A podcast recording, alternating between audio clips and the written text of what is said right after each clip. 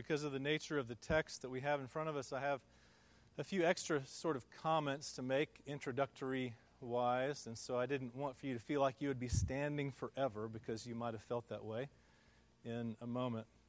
On Friday evening, two nights ago, I had the, the joy and the privilege of getting to officiate a wedding.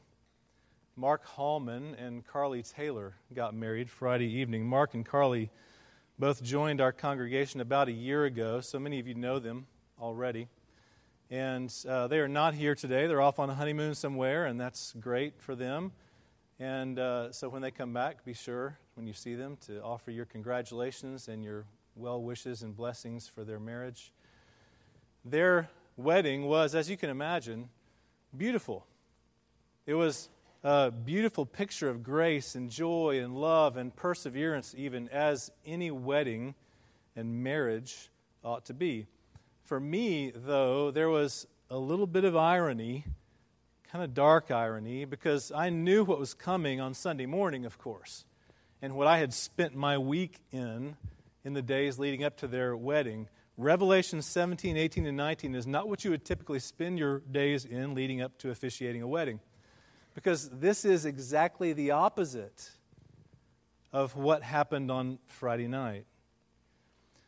Revelation, this book that we've been studying, and if you're visiting with us this morning, please know that this is not just a one time sort of sermon. This is a part of a series. We've been leading up to this for quite a while.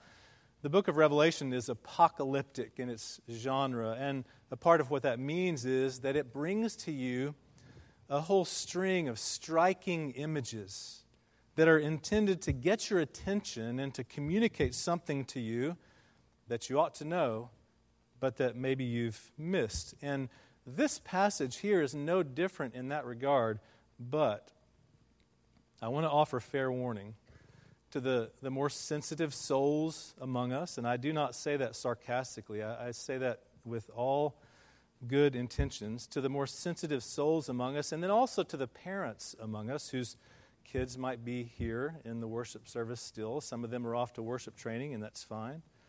But I offer you fair warning because this passage is rated PG, and maybe worse. And in fact, the more you read it and the more you think about it, the worse that it gets, I guess you could say. For many people, this sort of passage of Scripture is not only bizarre and mysterious, but it's even horribly offensive and deeply discomforting. And I'm sensitive to that, but I don't apologize for it. Rather, I, I lead into this passage of Scripture with this truth that we have to keep in mind, and that is this for our good.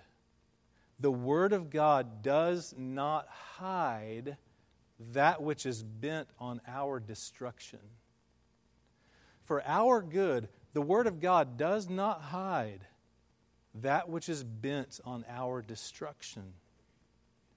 Now, remembering the dragon and the beast and the false prophet, these characters that we've met in recent weeks here, we've seen there that they are, as it were, a counterfeit trinity. So also here, Babylon, the metaphorical city, and there are a number of mixed metaphors in this passage. Babylon is a counterfeit church to which people come to worship. She is a counterfeit bride for the second person of the counterfeit trinity. And that's who this is that we are going to meet here. And she is attractive, she's alluring, and she is evil. Now, quickly to you young Christians, before I read the passage, I want to say a word to you young ones. You know who you are. Six, seven, eight year olds who maybe didn't go to worship training, nine, ten, eleven year old, 13, 12, 13, 14. You know who you are. You young ears here, I want to say something to you because there are some striking things in this passage and in this sermon that don't seem to belong in church. And so I want to sort of dispel a myth for you. This is not a myth that your parents have intended to teach you, but it's a myth that we as Christians, when we gather together, we kind of create this myth, maybe unintentionally even. And the myth is this that the reason that you come to church is to dress up and look nice and behave well in public. That's the myth. we we kind of gather together and we create this cotillion sort of atmosphere. There's a time and a place for that. The church is not it. That's a myth. The reality is rather that you come to church in order to praise God, who not only created you, but who calls you to turn away from the deadly deceptions of this world. And that's what we see in this passage before you on page six of your bulletin. I'll read it. If you have a Bible, you'll see that there's a lot more to it than this, but these are excerpts from it. This is God's Word.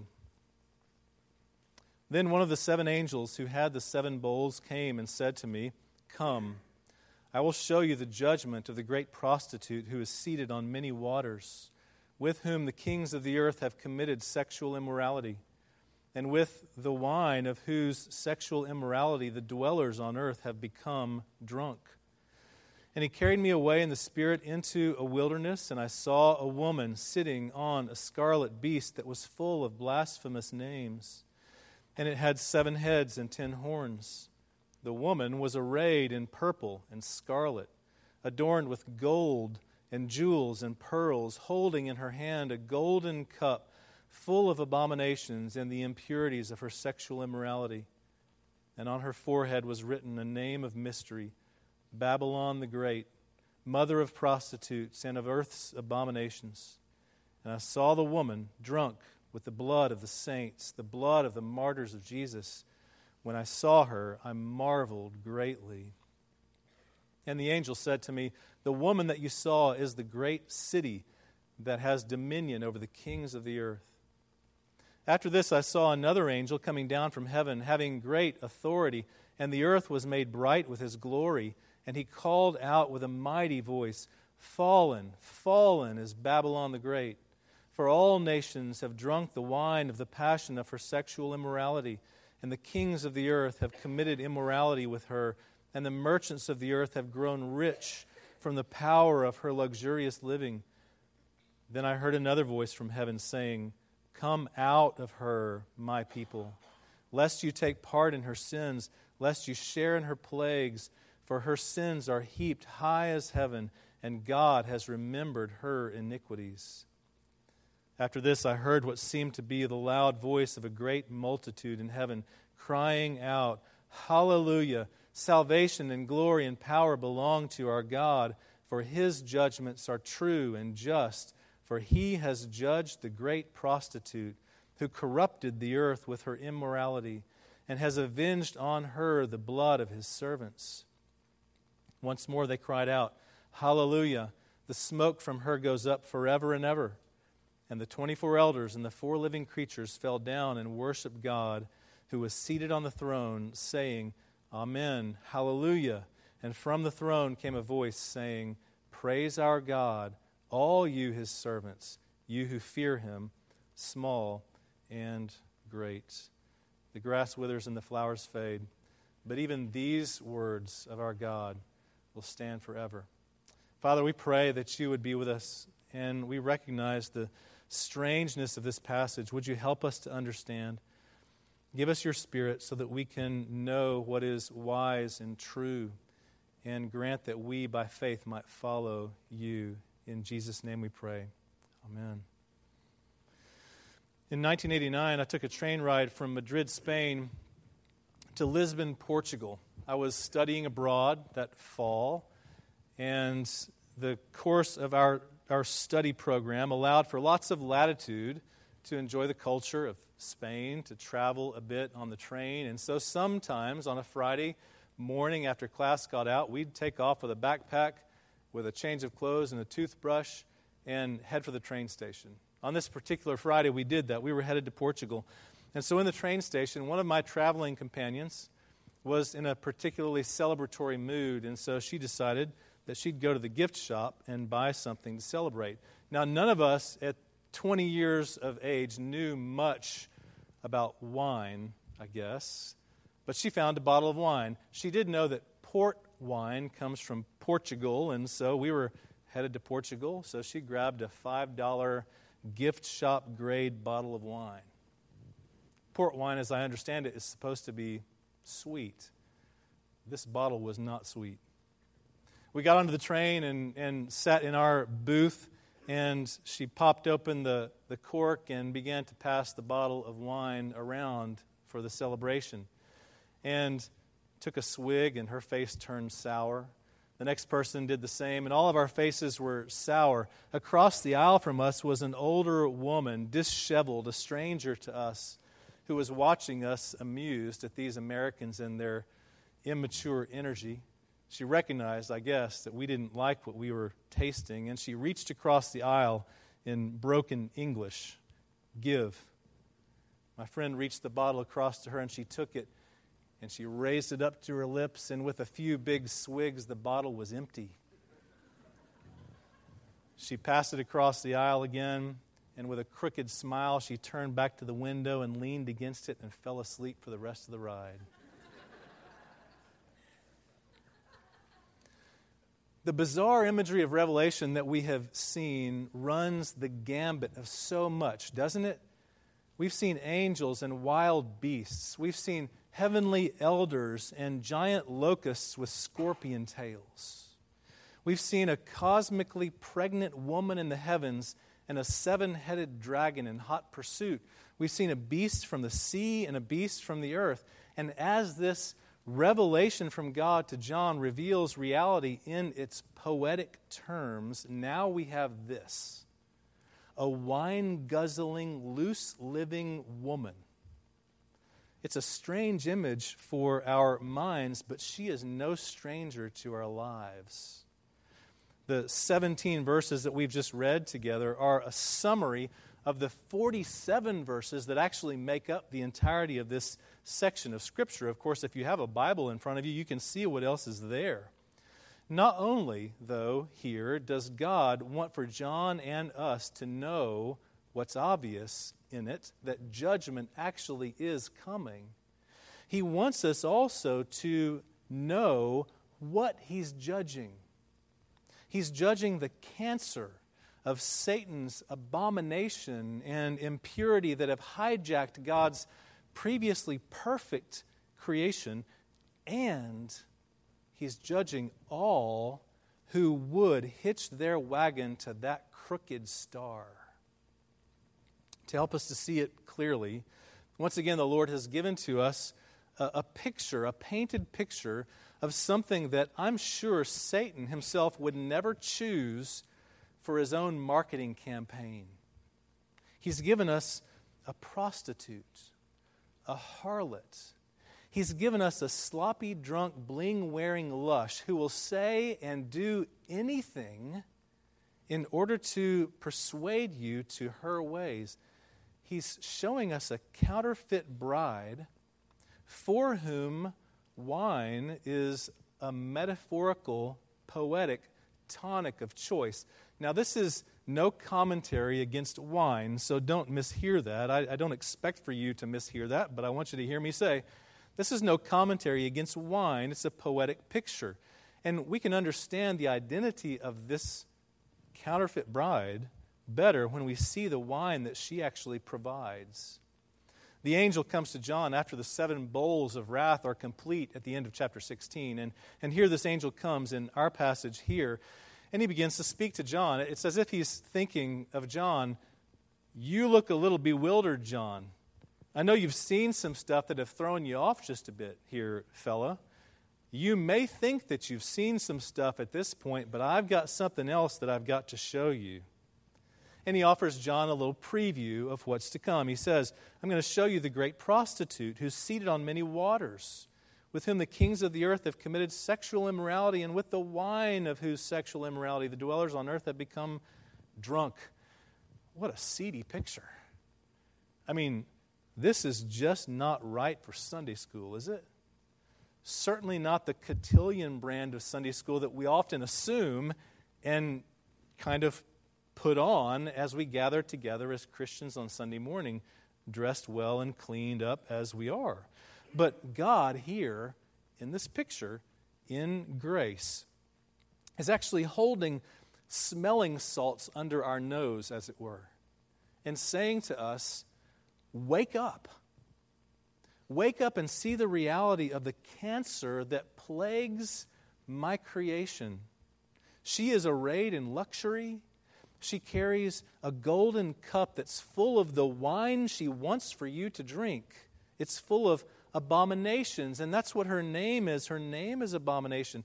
And those who dwell on earth are drunk on this wine that she provides. In fact, chapter 18, verse 3 tells you that all nations have drunk this wine and the many waters where she sits. It's a, a, picture, a poetic picture. The many waters where she sits, the angel will later tell John, are peoples and multitudes and nations and languages. In other words, her influence is widespread across the world. But we've seen her before in redemptive history. And you have to realize this. We've seen her before. If you know some of Scripture, John, I expect, surely recognized her when he saw her. From where? Well, her figurative name is Babylon, of course, and, and John knew Babylon. He would have gone back in his mind into the Old Testament and remembered the Old Testament enemy to which God exiled his rebellious people. Daniel the prophet lived in Babylon. But even before that, in the book of Genesis, chapter 11, the Tower of Babel, which Cameron preached to us some weeks ago. The Tower of Babel was that gathering of God's, not God's people, but all of God's creation, His people who came together and began to build a city, build a culture, which in itself is good. That's what God designed us to do. But they built it for their own memorial, for their, as a testimony to their own power and strength. But even before that, the seeds of Babylon had been planted. Way back in Genesis chapter 4, after killing his brother Abel, the infamous Cain, the Bible tells us, went away from the presence of the Lord and settled in a land to the east of Eden, and there he built a city. Now, again, his building of the city is not the problem, but rather he went away from the Lord to do it. That's the problem. And the generations that followed after him began to build more and more things. They built a culture, which again is good. God made us to build culture. But they did so on a trajectory away from God, building their own creation apart from the Creator. And so the seeds of Babylon were planted, that great city of man.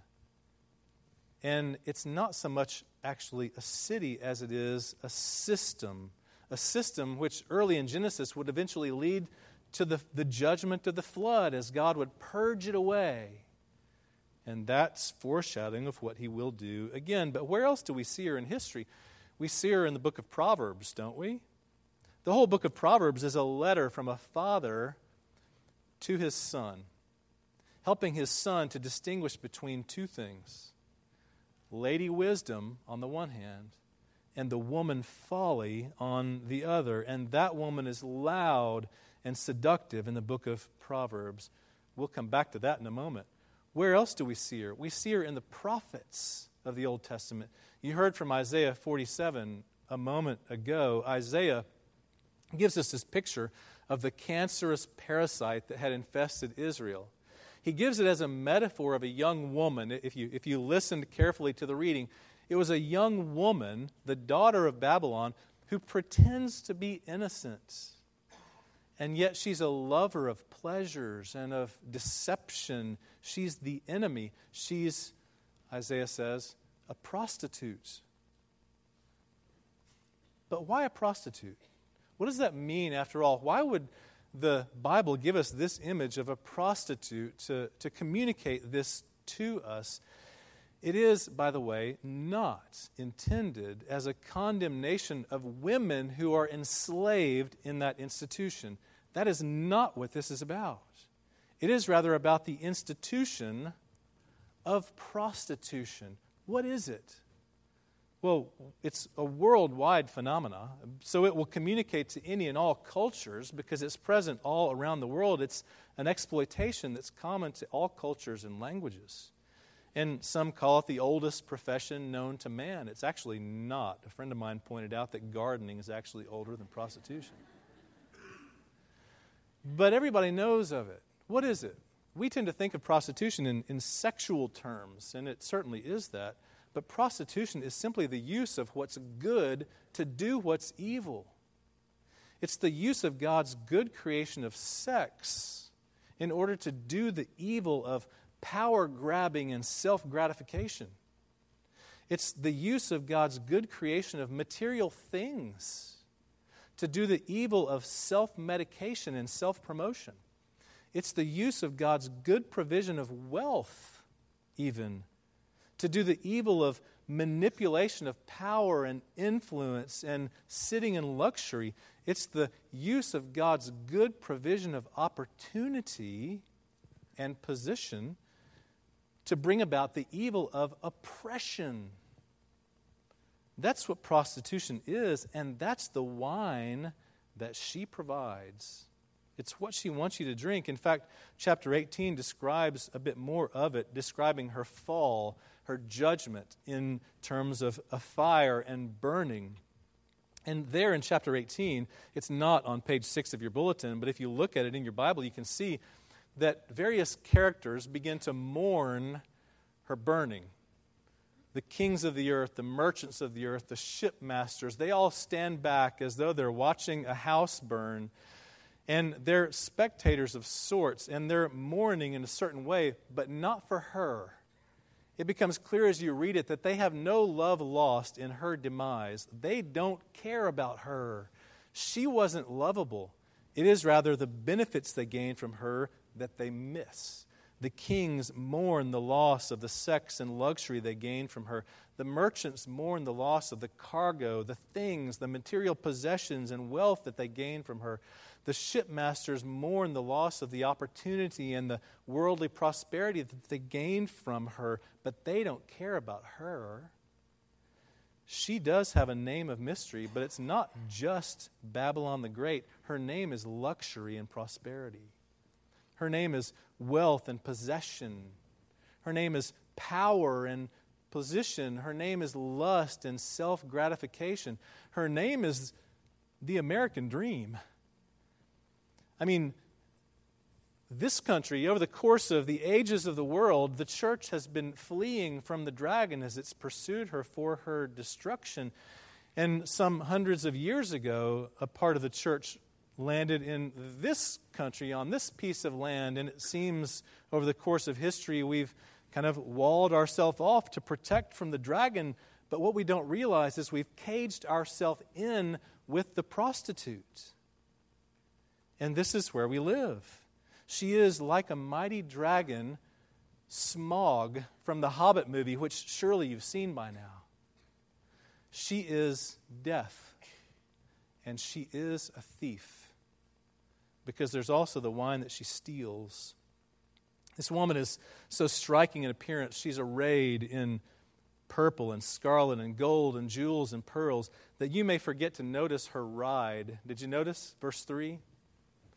I saw a woman sitting on a scarlet beast full of blasphemous names with seven heads and ten horns.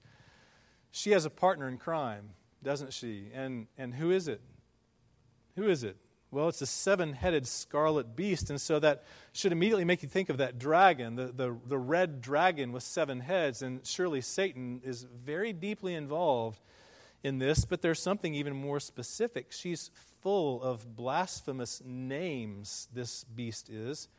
This is the sea beast, the first beast on whom the dragon called for help, who came from the sea, full of blasphemous names. This is worldly government insofar as it's arrayed and, and, and postured against the work of God in the world.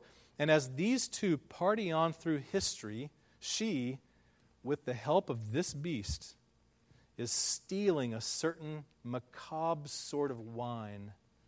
Verse 6 I saw the woman drunk with the blood of the saints, the blood of the martyrs of Jesus. So, just like a prostitute is a tool used by a manipulator who seeks power and control and wealth, so also This Babylon is a tool used by a manipulator who seeks the destruction of the church and all that's good because they stand in the way of all that she wants to do. Recently, we've seen the newspaper headlines in our city about an, a so called adult entertainment business that is planning to come and will come to the convention center downtown for its annual convention. You've seen the headlines about it. The, the mayor and the city council have opposed it. It's an adult entertainment business, or so they say. There's actually nothing adult about it, it's quite juvenile. There's nothing entertainment about it. It's actually enslavement, and it's not a business, it's actually theft. But it portrays itself as these things in order to legitimize itself. The mayor and the council have opposed it, and you and I both know their opposition is in vain because of something that we call the First Amendment freedom of speech and stuff, freedom of religion and assembly and, and, and our expression. Now, I'm not opposed to the First Amendment. I'm a pastor, after all. I'm, I'm, I'm all for the freedom of religion, the freedom of speech, the speech, the freedom of assembly. We benefit mightily from that, don't we? I'm not opposed to those things. But the freedom of the gospel is not the freedom to sin. It is rather the freedom to serve, to serve God and to serve other people. It's the freedom to glorify God with all that we do. It's the freedom to build what's good and right and true in this world. The manipulator may call it First Amendment rights, but God calls it something else. He calls it destruction, He calls it theft, He calls it death. The letter of Proverbs describes it really well. This is part of that letter from father to son. It goes like this My son, keep my words and live. Call wisdom your sister and insight your friend. They will keep you from the forbidden woman, from the adulteress with her smooth words. I've seen among the simple a young man lacking sense passing along the street near her corner, and behold, the woman meets him, dressed as a prostitute, wily of heart she seizes him and kisses him. With much seductive speech, she persuades him until he follows her, but he does not know that it will cost him his life. Now, this is a striking image for a Sunday morning, I know. And if you're a visitor with us, I understand the discomfort of it. But it's a fitting image, though, because this counterfeit bride aims to draw people in through meeting a desire or even a, a perceived need that runs so deep that people are willing to engage in very risky behavior in order to fulfill it. In offering this wine that she provides, she's looking for a wine to steal the death of souls. Now, there have been more Christian martyrs I understand, in the past hundred years than in all the centuries previous combined. There has been a lot of blood shed, lots and lots of blood, and she is drunk. But I think maybe the question for you and me is how is she drinking your blood? I think for us, it's not so much a matter of a knife to the throat. We don't so much fear that in our day, in our place, in our time, right now. Perhaps that could come. Lord willing, it won't, but it very well could. For us, maybe it's not so much a knife to the throat, but maybe a mosquito on the skin. She's after blood, and she's going to get it. This worldly wine, after all, that she offers is everywhere. I mean, think about the sexual temptation that we know of that proliferates our culture. Parents are always scrambling. You young ones, you need to know and understand your parents are always scrambling, figuring out how am I going to protect my kids from this part of the cup of wine she wants them to drink. Wives are often suspicious of their husbands as they walk through the mall. And husbands, men, husbands are not. Men are always tempted by the things that are thrown around the culture. It's just everywhere. You know it. I don't need to dwell on that. What about wealth and possessions? You might think, well, I'm not rich. I don't need to worry about that part. It's not me. I don't have that temptation, but not so fast. I mean, it doesn't really matter if you have or if you have not. The question is is it your lover? Do you bathe yourself in the things that you have, protecting yourself from the discomforts of the world around you? Or do you daydream about the things that you don't have but wish that you did? Is your vocation, what you do, is it, is it driven by the redemption that you know that you can bring through it? Or is it driven by the money you know you can make from it? Wealth and possessions, are they your lovers? What about achievement and reputation? There's a whole mixed bag of stuff in this cup she has to offer you. Do you think that you have more to offer to God because you have a certain credential on the wall and you're willing to pay any price to get it? Or do you think that you have less to offer to God because someone has exposed something about you and now the social media shame is cruel? She's after blood and she's going to get it in one way or another. Now, does all this mean that we as Christians just simply can't enjoy the good things that God has made? Should we go hide in a cave? No. Of course not. Many people, many Christians, well intended, have made the mistake of thinking that a destitute life in a cave, devoid of all comforts and things, and rather filled with self denial would bring them close to God. But that just never works. It never has. No, because once he'd refused Satan's temptations in the wilderness, Jesus himself came feasting and celebrating. He was accused of being a, drug, a drunkard and a glutton, wasn't he? No, you are in this world, and it's still God's world. It's filled with His good things but it's also infected with cancer, and therefore you're not of this world. But there's good news here, of course, as well, because just as we saw last week with the seven bowls, there will be no hung jury at the end of time. Because the wine that she receives, of course, is judgment. The cancer will be destroyed. The angel came to John at the beginning of this passage not to intimidate him, but to rather encourage him. See what he, he said? He said, Come, John, I'll show you the judgment of the great prostitute, the great city that has dominion over the kings of the earth. And you remember the, how the scenes of Revelation, the visions run parallel with each other. They overlap a lot, and yet they make progress as they go along. In the seventh bowl of wrath, in the previous chapter, this statement was made the great city was split into three parts. The cities of the nations fell. Now, cities is a, a metaphorical term, I, I think, referring to the system of evil in the world. And God remembered Babylon the Great to make her drain the cup of the wine of the fury of his wrath. She will drink that wine. Now, chapter 17 there's a reading that I didn't include in your passage in the bulletin.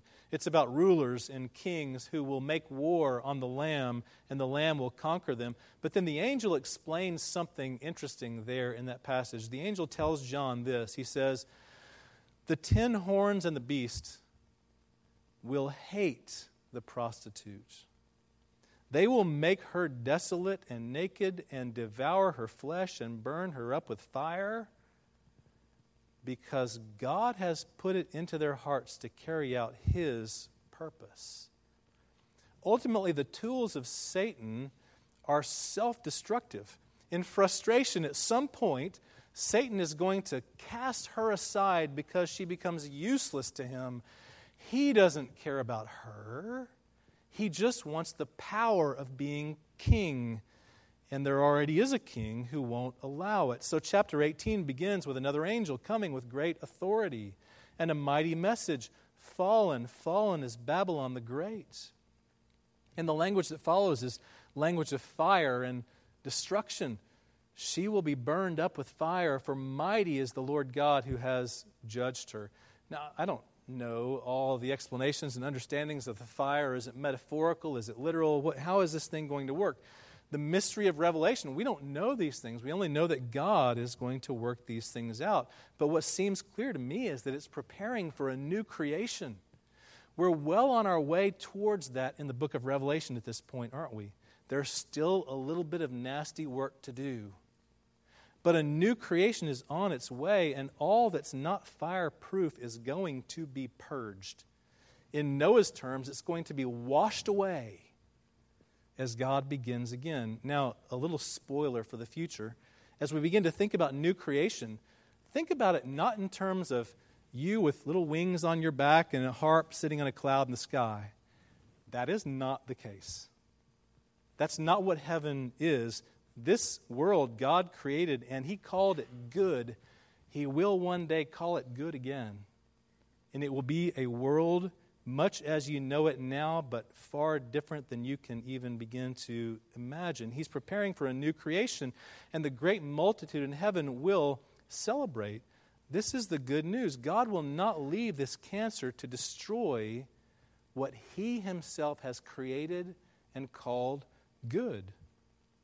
The others, the beast, the false prophet, the dragon, they'll be destroyed too. And then at the end of Revelation, there will be another city. You know the end of the book, perhaps. Another city, the New Jerusalem, comes down from heaven. It's a beautiful picture. We'll get there soon enough. But it's a beautiful picture of the new city of God's creation, which will last forever. But here, even as there was a twisted sense of mourning, from those who loved Babylon for her riches, there's also a redemptive sense of warning for those who love the one true God. And I'll finish with this as we wrap it up. In chapter 18, verse 4, here it is. Then I heard another voice from heaven saying, Come out from her, my people, lest you take part in her sins. Now, a major theme of the book of Revelation for Christians, application wise, is this you must endure. You must endure all that this world throws at you. The Lord says, I am with you, but you must endure.